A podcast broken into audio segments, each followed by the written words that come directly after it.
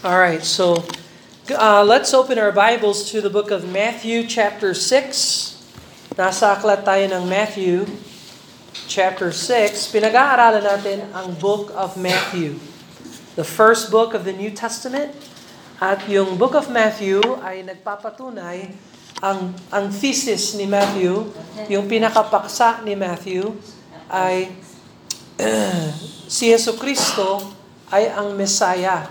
Si Jesus Christ ay King and Messiah. And so, dahil siya ay King, meron siyang karapatan na magturo. At so, nagbigay siya ng time na mag-instruct sa kanyang mga disipulo, sa kanyang mga alagad. And so, we find one of the longest sermons that Jesus preached crystallized in the book of Matthew, repeated uh, not in the same occasion, but in a different occasion in the book of Luke. But Matthew uh, gives us some uh, emphasis here concerning uh, the disciples of Christ. So,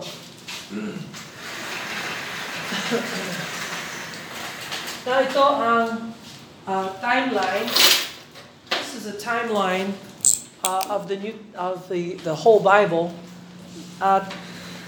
It's important to know this timeline para alam natin kung saan tayo sa kasaysayan ng mundo, sa plano ng Diyos. And so we have, for example, uh, we have the Old Testament. At kaya naman meron tayong Old Testament kasi yung Old Testament ay nagpapatu pinapakita ng mga Old Testament writers na ang Messiah ay parating. Inaasahan nila yung pagdating ng Messiah. Na pag sinabing Messiah, yan ay hindi Tagalog, hindi English. Ang wikang Messiah, salitang Messiah, ay wikang Hebrew ng mga Hudyo. At ang ibig sabihin ng Messiah ay uh, hinirang o pinili ng Diyos. Now si Kristo, yung salitang Kristo naman, Griego yon. At uh, ang ibig sabihin ng Kristo, Messiah. Now si Heso Kristo ay ang Messiah. So siya ang hinirang, pinili, chosen, anointed ng Diyos Ama. Siya ay ang Diyos anak na nagkatawang tao. At siya ang hinirang na maging tagapagtubos ng kasalanan ng buong sanglibutan. He is the Lamb of God which taketh away the sin of the world. Lamb of God. Sa Old Testament, sikat yung lamb. Yan ang ginagamit nila sa pag-alay para mabura, kumbaga, ang mga kasalanan ng tao. Pero hindi kaya ng dugo ng mga tupa, dugo ng mga uh, uh, baka, o dugo ng anumang hayop na alisin ang kasalanan natin, isa lang dugo ang maaaring gumawa noon. Yan ay ang dugo ng Panginoong Kristo. Kaya nga nagkatawang tao ang Diyos para ibuhos niya bilang sacrifice ang kanyang dugo. At mabayaran ang hustisya ng, uh, uh, uh, ng uh, batas ng Diyos na hinihingi ng batas ng Diyos. So anyway, yan yung lumang tipan. So nung sinilang si Jesus Christ at siya ay pumarito sa mundo natin, at siya ay namatay sa krus, inilibing at muling nabuhay, yan yung tinatawag natin New Testament. So, dumating na ang Messiah. Kaya tayo sa nasa Book of Matthew, ito yung unang aklat ng bagong tipan. So, perfect talaga si Matthew na maging tulay mula sa lumang tipan patungo sa bagong tipan.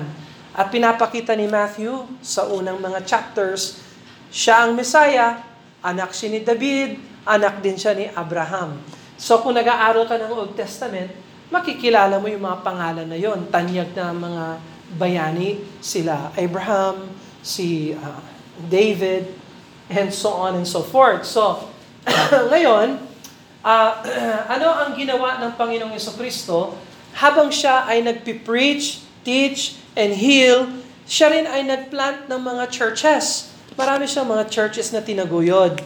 Uh, isa doon yung church ng Samaria uh, sa John chapter uh, 4, chapter 3, chapter 4. Isa doon yung church, uh, malamang may church before that doon sa uh, Betabara uh, kung saan nagbaptize si John the Baptist.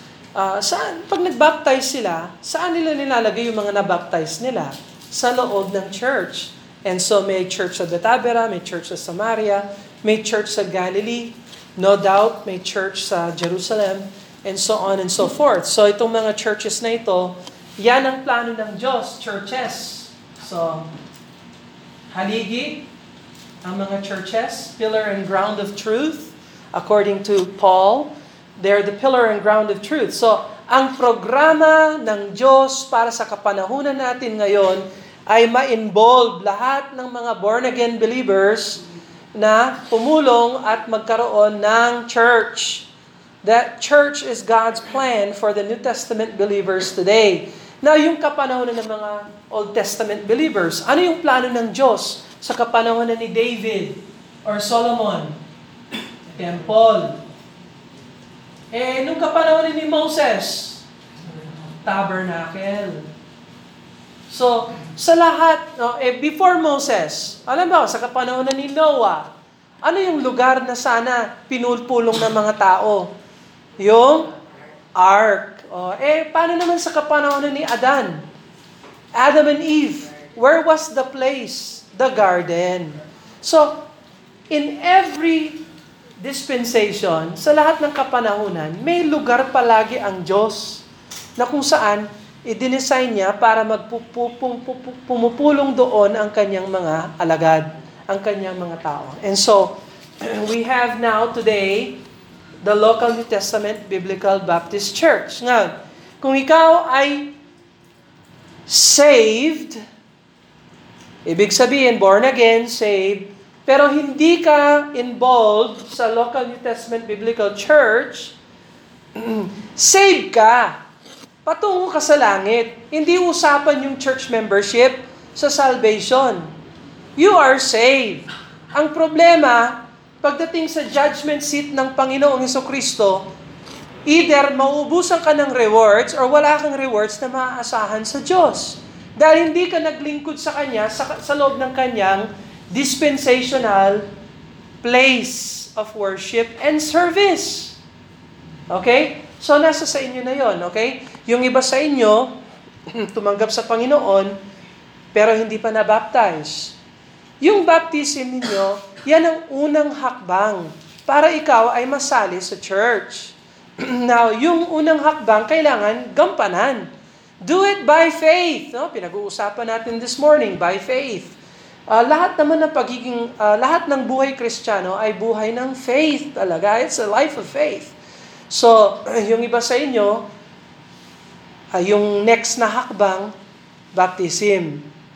Tapos, pagkatapos ng baptism, active church membership ang hakbang. Maghanap ka ng lugar o ministry sa church na makakatulong sa gawain ng Panginoon. Either teaching, preaching, uh, uh, uh, music ministry, or children's ministry, or discipleship ministry, uh, or uh, um, door-to-door house witnessing, or literature distribution, uh, anything that you can do to further the work of the Lord. And God will give you grace to enable you to perform your ministries for the Lord. Tapos siya pang magbe-bless sa'yo, siya pang magre-reward sa'yo. And so, uh, sa calendar ng Diyos, hindi mag, hindi magtatagal ang New Testament dispense church age natin. Hindi tayo mananatiling church age ma, isasarado din ng Diyos yung kapanahonan na ito. At bubuksan ng Diyos yung susunod na calendar niya. And that is the tribulation period. Oh, seven years tribulation period. Seven years. Lahat ng mga saved, whether you are a church member or you are not yet a church member, As long as you are saved, born again, aakit ka sa rapture. Hahakutin tayo ng Panginoong Kristo para siyang magnet. Lahat ng bakal, halimbawa, kayo, mahilig kayo maglaro ng magnet. Nung bata ako, mahilig ako sa mga science experiments. You get a magnet at idaan mo yung magnet sa lupa, lahat ng metallic na may element ng metal, ma-attract ng magnet yon. Yung walang metallic element, mananatili sa lupa. So, ganun yung rapture. Si Jesus Christ ay bababa hindi sa Olive, sa Mount Olive. Pansinin niyo yung sabi ng scriptures. Huwag niyong isipin na yung second coming ay parehas sa rapture.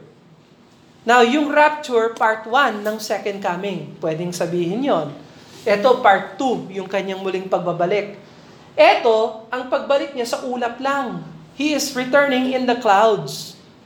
Dito, yung return niya sa Mount Olive. Sa Mount of Olives ngayon sa Jerusalem. At saka bibiyakin niya yung Mount of Olives dito sa kanyang second coming. Pero before na babalik siya in His second coming, hahakutin muna niya lahat ng mga saved.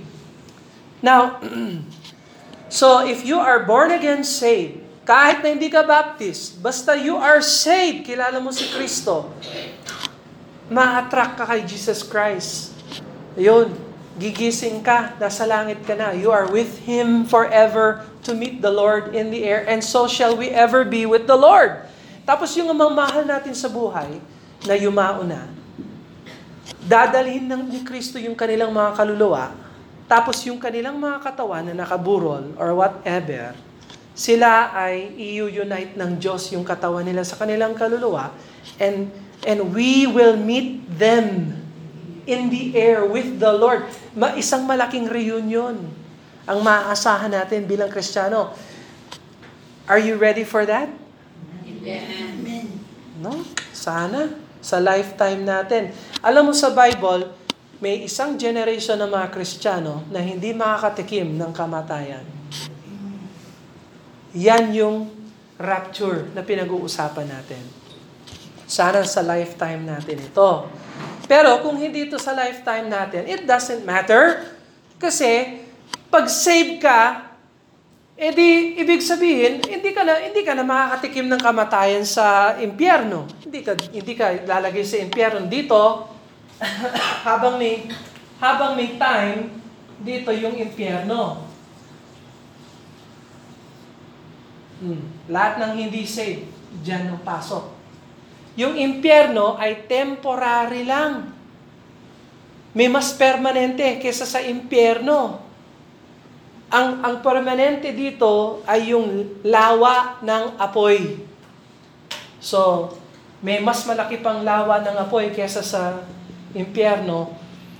Eto, lahat ng mga nandito sa impyerno, bubuhayin ng Diyos yan maguli, tapos isasama yung katawan nila dito sa Great White Throne Judgment. At lahat yan ihahagis sa lawa ng apoy. Kasama na yung Antikristo, kasama na yung halimaw, kasama na yung false prophet, lahat ng mga lahat ng mga hindi saved magmula sa simula kay uh, let's see, Cain. Naalala niyo si Cain? Okay?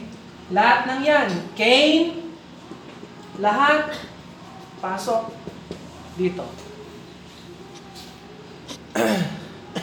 Pero kung ikaw ay saved, wala na ito. Hindi ka nahahatulan ng Diyos dito. Bakit? Kasi yung kapalit natin, hinatol na. Sino yon? Si Jesus Christ. Siya ang kapalit natin. Kaya nga, kung tinanggap ko si Jesus Christ, kinuha niya yung aking mga kasalanan, pinako niya sa krus, tapos hinus, hinatol siya ng Diyos Ama. Kaya hindi ka na pwedeng hatulan ng Diyos kung ikaw ay na kay Kristo. Hindi ka na matatakot sa hatol ng Diyos. Now, hindi na tayo hahatulan dito, pero yung hatol natin bilang Kristiyano ay sa judgment seat of Jesus Christ. Christmas. Judgment seat of Jesus Christ. Balang araw, magtuturo tayo ng pag-aaralan natin ng bawat isa nito para maging mas malinaw. So anyway, so sa judgment seat of Christ, so ngayon, may mga Hudyo na hindi sila sasama dito kasi hindi sila tumanggap sa Panginoong Iso Kristo. Nagmatigas ang ulo nila. Ayan. Ka- kay, nung dumating si Kristo nga, inaalay ni Kristo yung kaharian ng Diyos. Hindi nila tinanggap, rineject siya. Rineject yung hari, kaya rineject yung kaharian. So yung mga Hudyo na yan, na hindi tumanggap sa Panginoon, pag namatay sila, bagsak sila dito. Pag buhay sila, papasok sila dito sa tribulation. Okay? So, unsaved,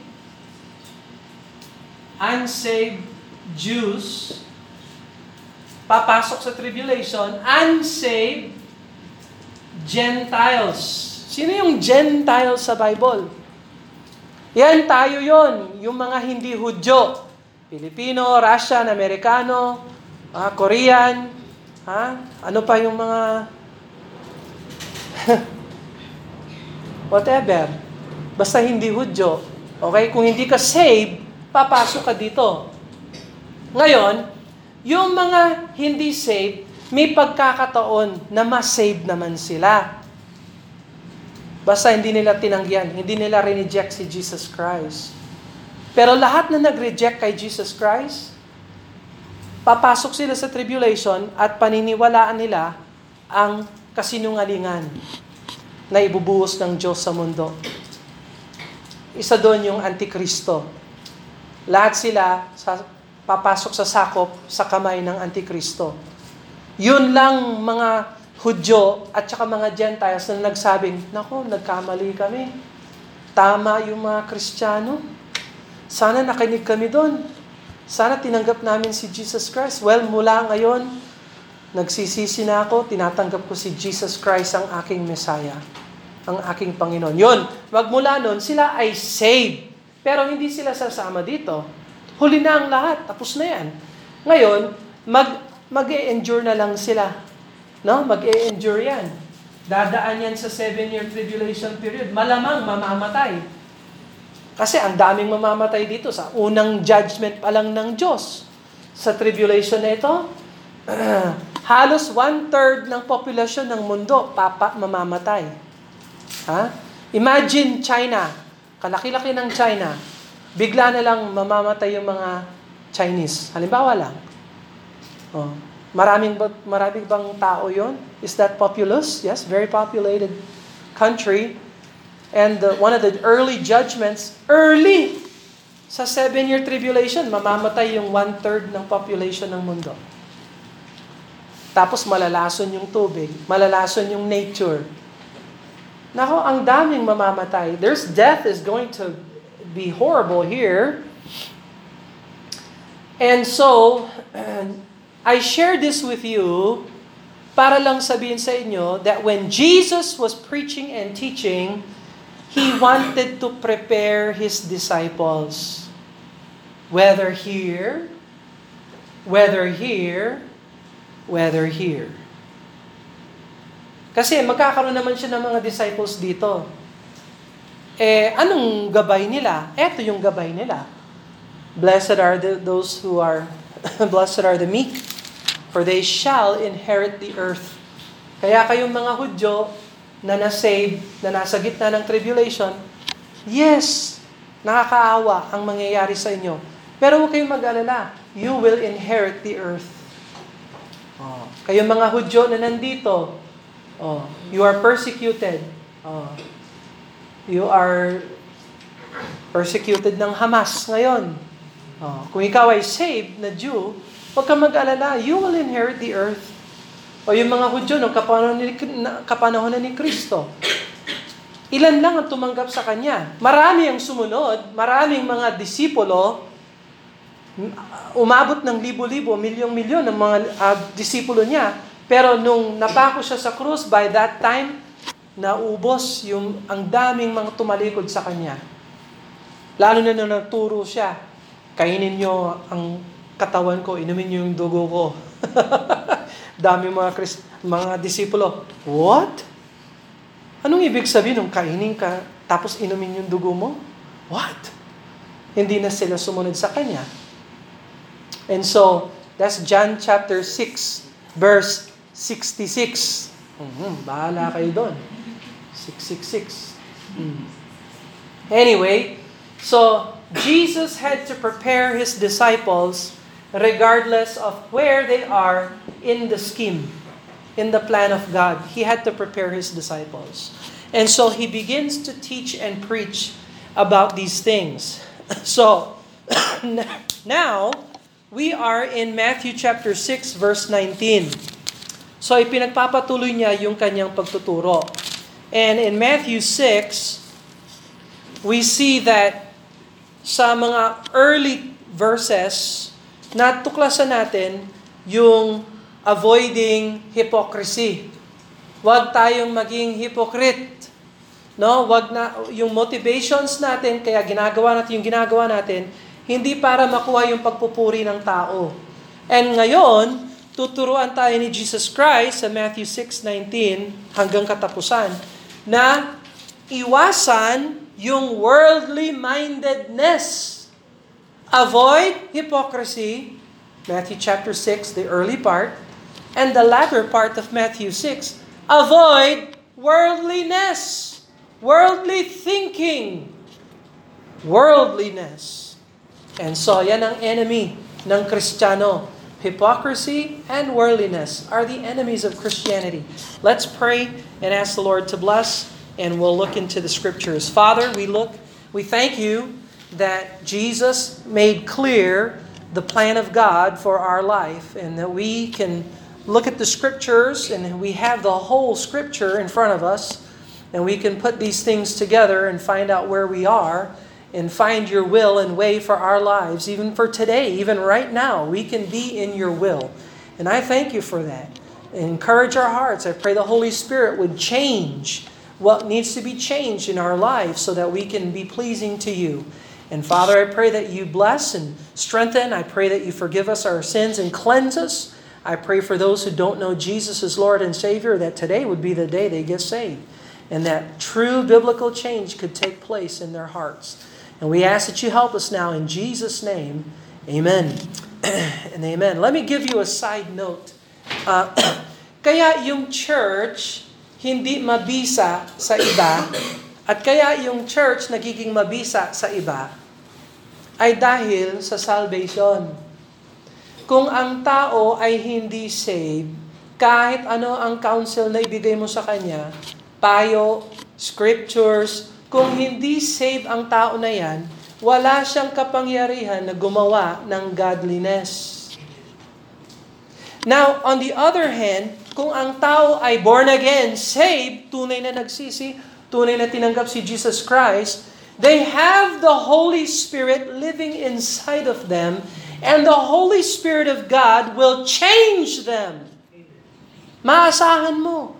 Papalitan sila ng banal na Espiritu Santo ng Diyos. And so, why is it the church is not effective? It could be because yung mga nasa loob ng church ay hindi saved. That could very well be. Now, daming programa sa mundo. Yung mga public school, sabi nila, payagan ka namin, Pastor, pasok ka dito, turuan mo yung mga kabataan. Uh, question, kung sila ay hindi saved, bakit inaasahan mo na may mapupulot sila? O ma, ma, ma, magiging maganda ang buhay nila? No. Unless a person is born again, they cannot receive the things of the Spirit of God. Okay, so, wag nating aksayahin yung panahon natin sa ka, walang kabuluhan. Okay? We need to be witnessing for the Lord.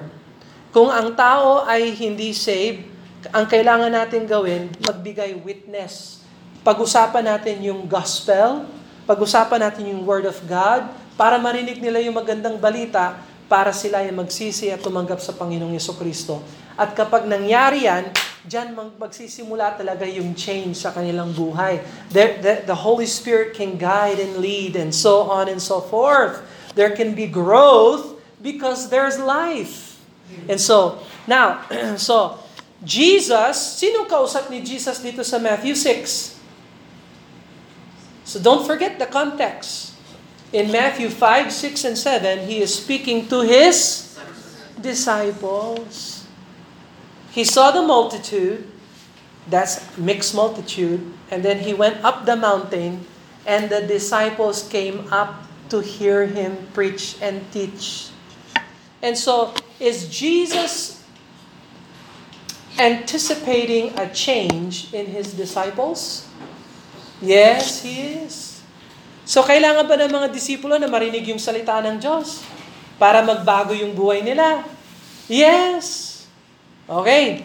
So, the more you go to church, the more you will hear the Word of God, the more you can change to conform to the Word of God. The less you go to church, the less your growth will become spiritually. Tingnan mo ha, kung less yung church mo, less yung growth mo. Kung more yung church mo, more yung growth mo. Kasi nakabase yan sa salita ng Diyos. You see? Hindi naman yan mystery. It's not a mystery. This is simple. The more time you give to the Word of God, the more change you can expect in your life. The less time you give to the Word of God, the less growth you will have as a Christian. So, uh, think about that. Now, Matthew 6:19, nagsisimula na naman si Jesus Christ na magturo. Now, previously, He said, uh, basically, in many words, avoid hypocrisy. When you pray, when you give, when you fast, when you forgive, seek not the glory of men. Seek not the applause and uh, uh, uh, approval of men, uh, to be seen of men. Uh, for you have no reward if you serve or worship as a hypocrite.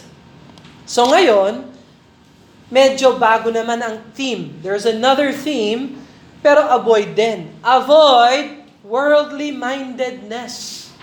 Ano itong worldly mindedness? Now this morning, uh, Brother RJ was preaching on Moses. And perfect example ng isang tao na nagdesisyon na hindi ako ma- hindi ko gagawing langit itong lupa na ito. Hindi ito ang langit ko. At yung mata ko, hindi ko ipapatong kay Pharaoh, hindi ko ipapatong sa prinsesa, hindi ko ipapatong sa kayamanan ng Egypt, Ipapatong ko yung mata ko sa kalangitan kung saan ang Diyos at sa kanyang mga alagad, sa kanyang mga tao. And so, here Jesus is exactly talking about avoiding worldly, earthly thinking, earthly mindedness. So, nagsimula siya sa verse 19 hanggang 21 with the idea of laying up treasures in heaven. laying up treasures in heaven. So, verse 19, it says here, Lay not up for yourselves treasures upon the earth, where moth and rust doth corrupt, and where thieves break through and steal. Okay, so, ano yung utos ng Panginoon? What is the command? Lay not up treasures upon earth. Now, Jesus didn't say, don't lay up treasures. He said, don't lay up treasures upon earth. Okay? It's not about laying up, not laying up treasures. So, pwede bang sabihin na interesado ang Diyos sa physical and spiritual well-being ng kanyang disciples? Yes. Involved ba dyan yung paggamit ng disciples ng pera? Is that included in the discipleship of Jesus Christ? The use of finances and money? Yes, it is. Yes, it is. Dito mali. Ang ibang mga churches, ang ibang mga Kristiyano, ay sa church, hindi pwedeng pag-usapan ng pera. Hindi pwedeng pag-usapan yung treasure. Sige nga, ikaw tumayo ka dyan sa mount sa sermon ni Jesus Christ. Ops, ops, ops, ops, ops! What do you mean treasures? What are you talking about treasures? I thought the Christian life is just spiritual. Ha? Yung church kasi pang spiritual lang yan. Walang implication. Yung pagsisimba natin sa practical life. See? Ayan ang bulok na pag-iisip. No, bawat aspeto ng buhay, merong turo ang Panginoon patungkol doon. Paano ka mabuhay? Paano ka kumain?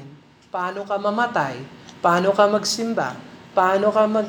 Anong gagawin mo sa sweldo? Anong gagawin mo sa trabaho? Anong, ga, anong klaseng estudyante ka? Anong klaseng asawa ka? Sa pag-aasawa? Lahat ng aspeto ng buhay, covered yan ng salita ng Diyos. Yung lang backslider. Surrender ako sa Diyos, wag lang sa music. Ha? Yung music, sa akin yan. Thou shalt not steal. Okay ako doon. Oh, eh paano naman yung paggamit mo ng worldly music? Eh, that is my life. That's my private life. Anong private life mo? If you are saved, Jesus Christ is in you. ha? Wala kang private life. O, baka may double life ka. O, yung sermon last Sunday, yun yun. Para yung sa mga may double life. Ano yung double life? Masigasig dito, pero pagdating sa bahay, bulok. Dito, hindi ka nagninigarilyo, umiinom. Sa bahay, bulok. Ayan ang double life. At sinabihan na tayo ng Panginoon, huwag tayong double life. Okay? Hindi ko i-repeat yung message. Pakinggan na lang ninyo. Uh, but, uh, here, Jesus is saying, Lay not up for yourselves treasures upon the earth, where moth and rust doth corrupt, where thieves break through and steal. But, verse 20, Lay up for yourselves treasures. Where? In heaven.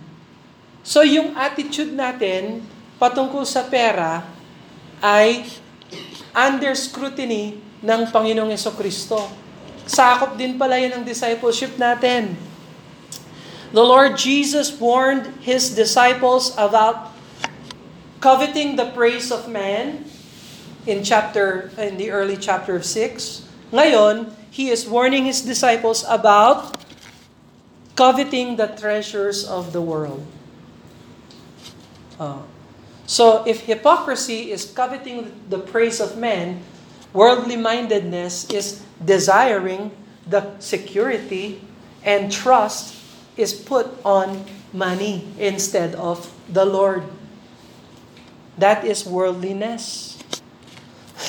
so, hypocrites look to man for their rewards, and covetous look to treasures for their rewards.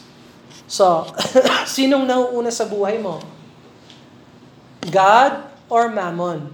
And so, yan ang, yan ang itatalaki, niya na, itatalaki natin ito sa mga susunod na linggo. We're going to look into that. But for now, we're just considering comparing treasures. I want you to see. Number one, Lay up. Alam niyo bang ibig sabihin ng lay up? Ha, pag nag-basketball kayo, marunong ba kayo mag lay up? Hindi yun ang lay up na pinag-uusapan dito ha. Ang pinag-uusapan ng lay up ay pag-imbake, pag-store of goods for future use. Savings.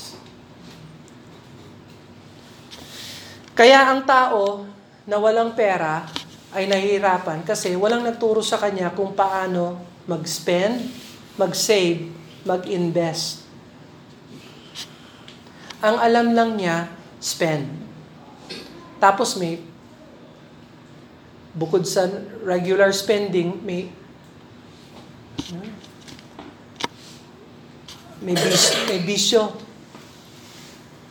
Alam mo, kahit na milyonaryo ka, kung may bisyo ka, mauwi palagi yan sa zero. Drugs, alcohol, or whatever. Gambling, okay, whatever. So, hindi nagiging sapat yung pera. Bakit tuwing pagdating ng katapusan, o pag ganito, bakit ganito ang nangyayari? Examine how you spend examine what comes in, what you spend, and make cuts. Kung ayaw mong maipit, matuto ka na mag-save. Matuto ka na mag-invest. matuto ka magkaroon ka ng emergency fund. Ano yung emergency fund? Yung pag ano ba, may nangyari sa'yo, at least meron kang konting ipon para hindi ka, hindi ma- masira yung buhay mo or whatever. So, lay up is something that Jesus wants all of us to do. He wants us to lay up, to put our goods in store for future use, to keep in store, to reserve, or to save. Anong ililay up natin? Sabi dito, treasures. So anong ibig sabihin ng treasures? Anything uh, that has to do with wealth, kayamanan. Lay up treasures. By the way, Jenica's here. She is a communication specialist, di ba? Uh, alam mo, Jenica, yung Greek word ng treasures is thesauro. Thesauro. Kung saan nakukuha yung thesaurus? Ah, yung thesaurus kasi, words yon. Ha? Pag nagsulat kayo ng, ayan, si, sa, saan yung mga estudyante natin? Eh, Mikey. Pag nagsulat ka ng thesis, at gusto mong palawakin yung uh, thesis mo, uh, Kate, alam ni Kate ito, gumamit ka ng thesaurus. Para hindi palaging isang word lang ang gagamitin mo. Meron palang iba pang words na pwedeng gamitin. Thesaurus yon. So, did you know that treasures are tied in words? It's amazing. Well, what's the greatest words on earth? The Word of God. So ito dapat ang gugulin ninyo. Spend time in the Word of God. This is the greatest treasure on earth. The Word of God is the greatest treasure on earth. The greatest treasure on earth. and again, the more you're in the Word of God, the more rich your life will be. So, any, anything laid up in store, wealth is a treasure. Now, the Lord is not saying to get do away with your treasure.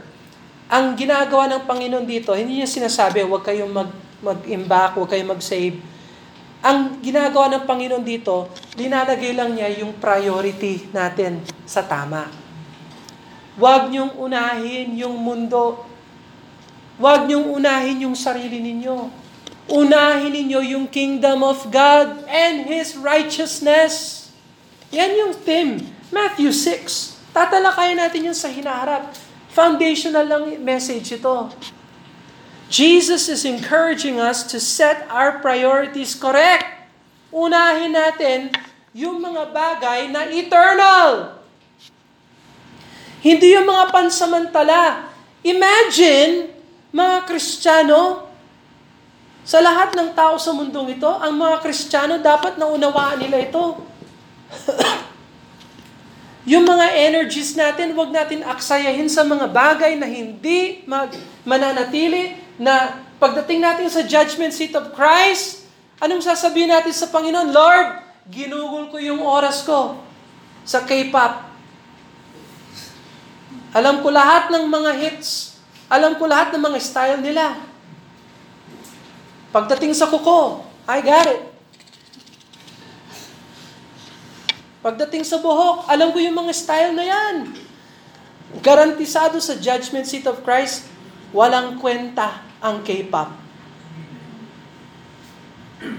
Pero sinasayang, sinasayang ng mga young people ang oras nila sa mga bagay na walang kabuluhan sa eternity future. Habang maraming mga kaluluwa umuwi dito, yung mga mahal mo sa buhay, yung mga kaibigan mo, imbis na ma-effect mo sila para dito, na-epekto pa sila para dito. Meanwhile, ikaw, na sinasabi mong kristyano ka, papunta ka dito if you are truly saved. Brother Bill, tinatakot mo naman kami. Baka anong hindi Baka sinasabi mo, hindi ako saved. Kung kaya kong takutin kita patungkol sa salvation mo, baka talagang hindi ka saved. I'm just saying, okay? Isip, pag-isipan mo, you evaluate in the light of eternity, saan mo ginugugol yung oras mo? Saan mo ginugugol yung treasures mo? Saan mo linalagay yung priorities mo? Yung priorities mo ba dito? O baka yung priorities mo, wala dito.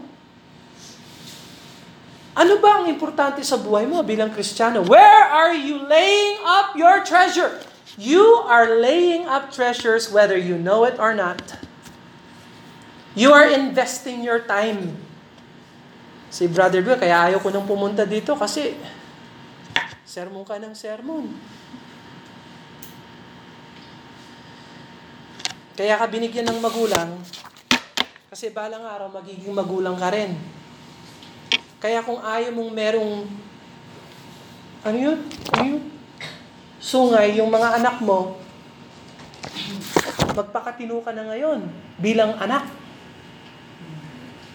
Kasi kung hindi mo makontrol yung sarili mo, ba't aasahan mo yung anak mo? Makokontrol niya yung sarili niya?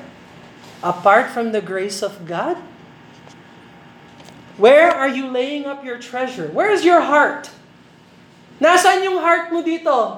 Brother Bill, yung heart ko wala dito, pati isip ko, tulog nga ako eh. Where is your heart? Is your heart in the Word of God? Or is your heart on Facebook?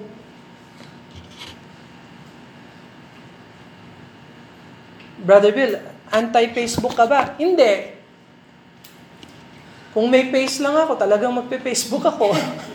Ang problema, wala akong face. Yung face ko pangit. Kaya ako, non-Facebook. But what I'm saying is, pansinin mo kung saan mo ginugugol yung oras mo sa mga bagay na walang kabuluhan.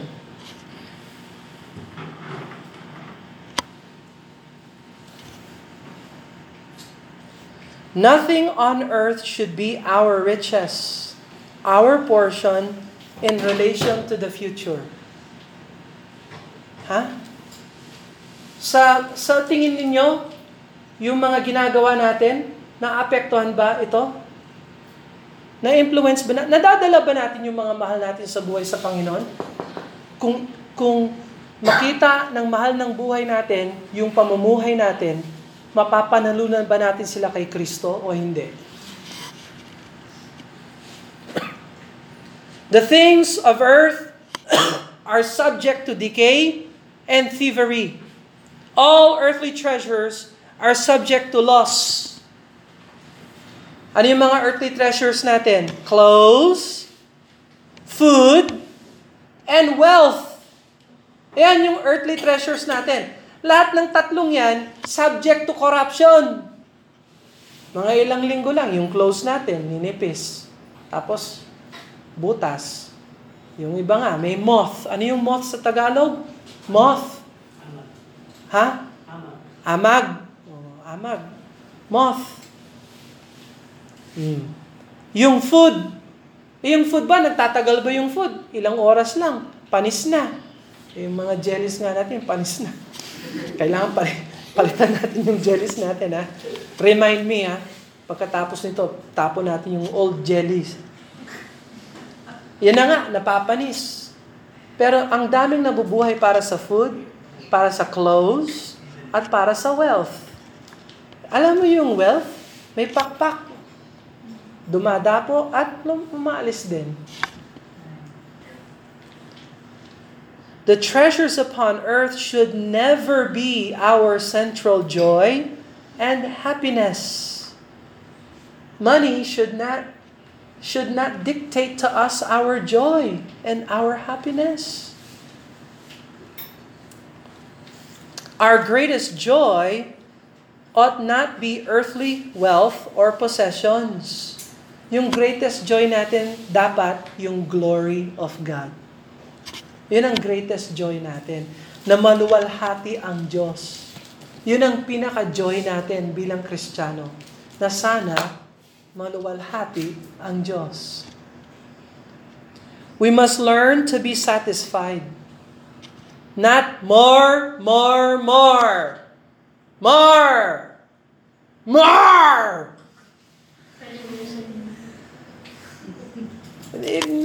Did you ever notice na ganito yun eh.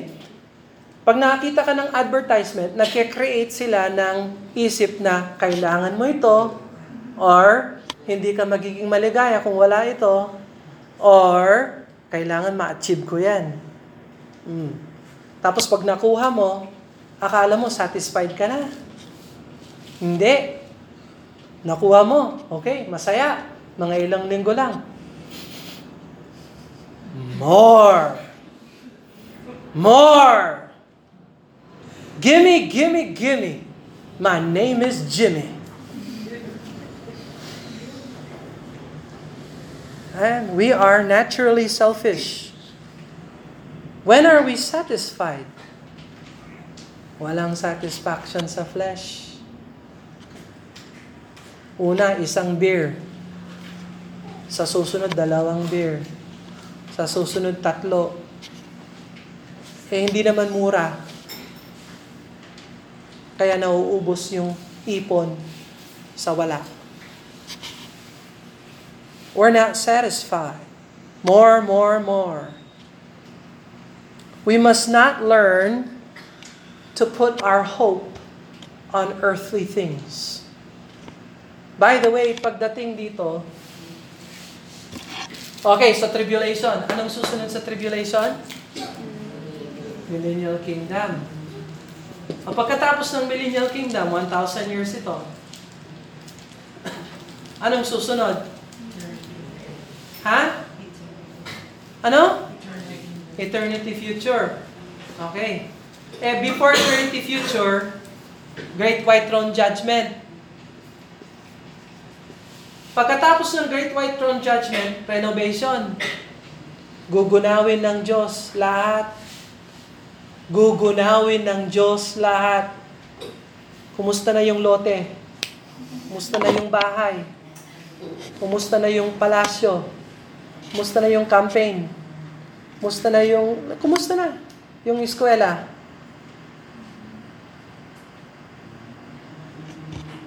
Nabuhay ka para sa activity. Eh, gugunawin ng Diyos.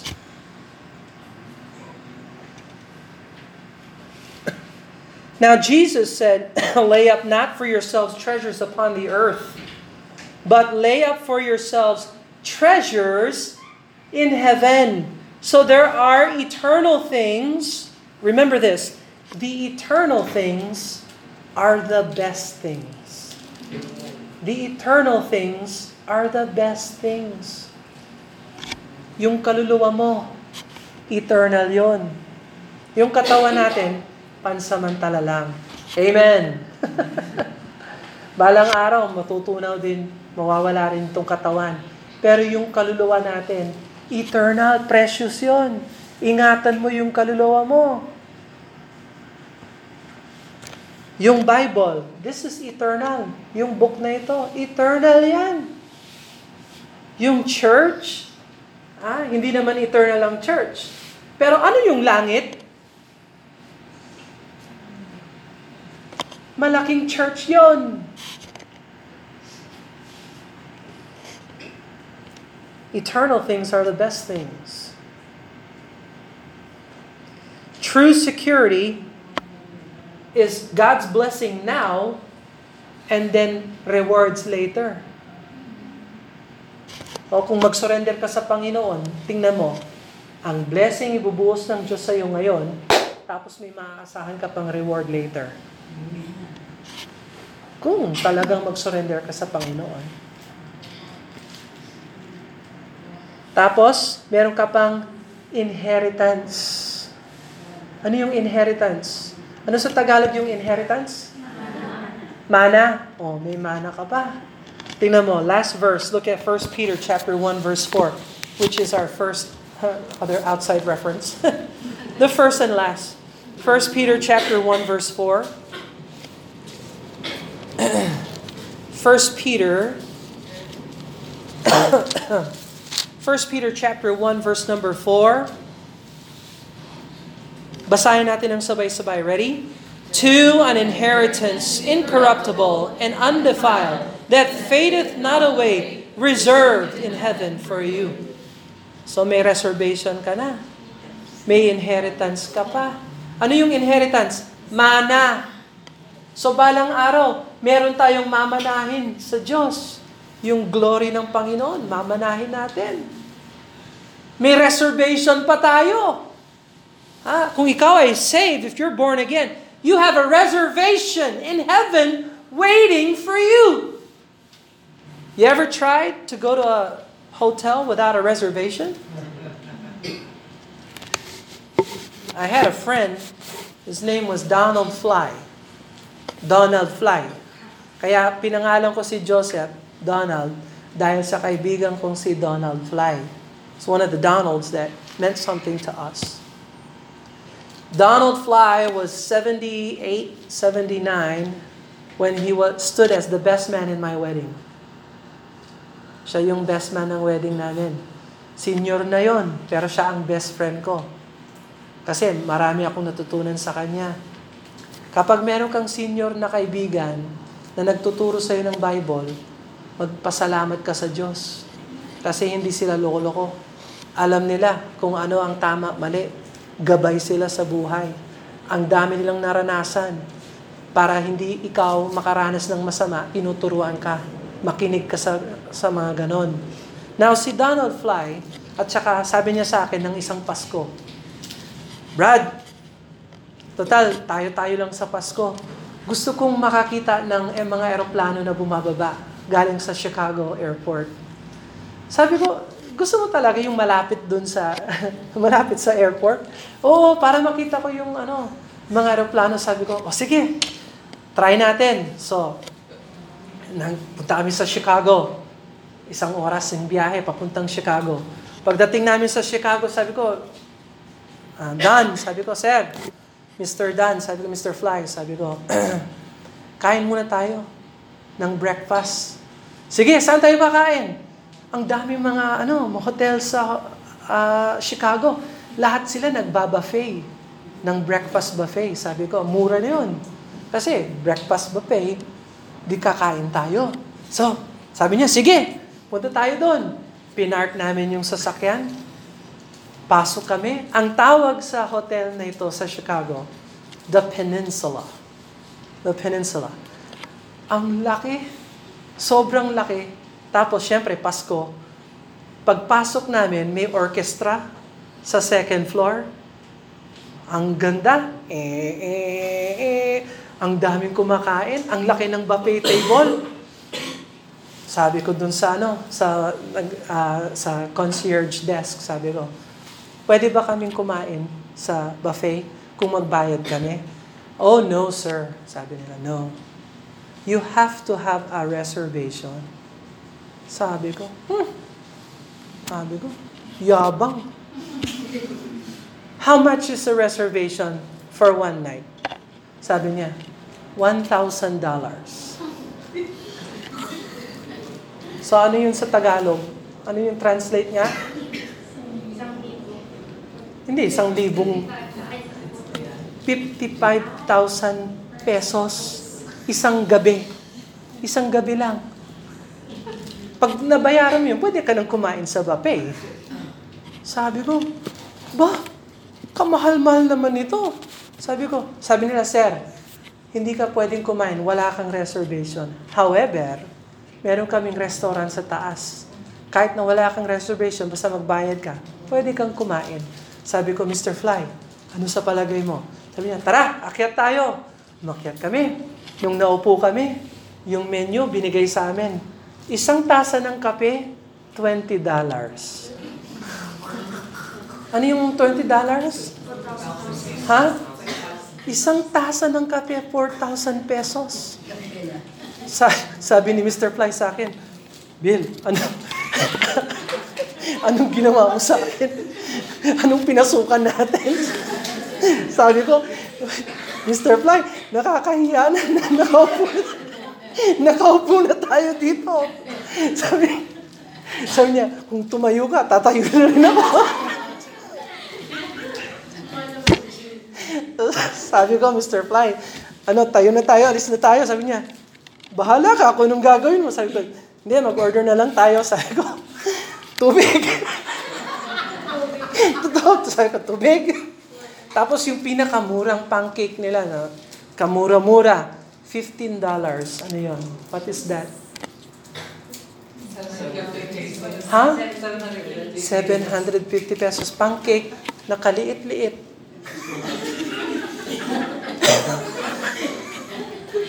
si Mr. Fly naman, eh, syempre, gusto niyang kumain ham at saka egg. Sa kanya, $20. Balik na naman siya sa, ano yan, 20? What's 20? Ha? 1,000 pesos para sa ano niya.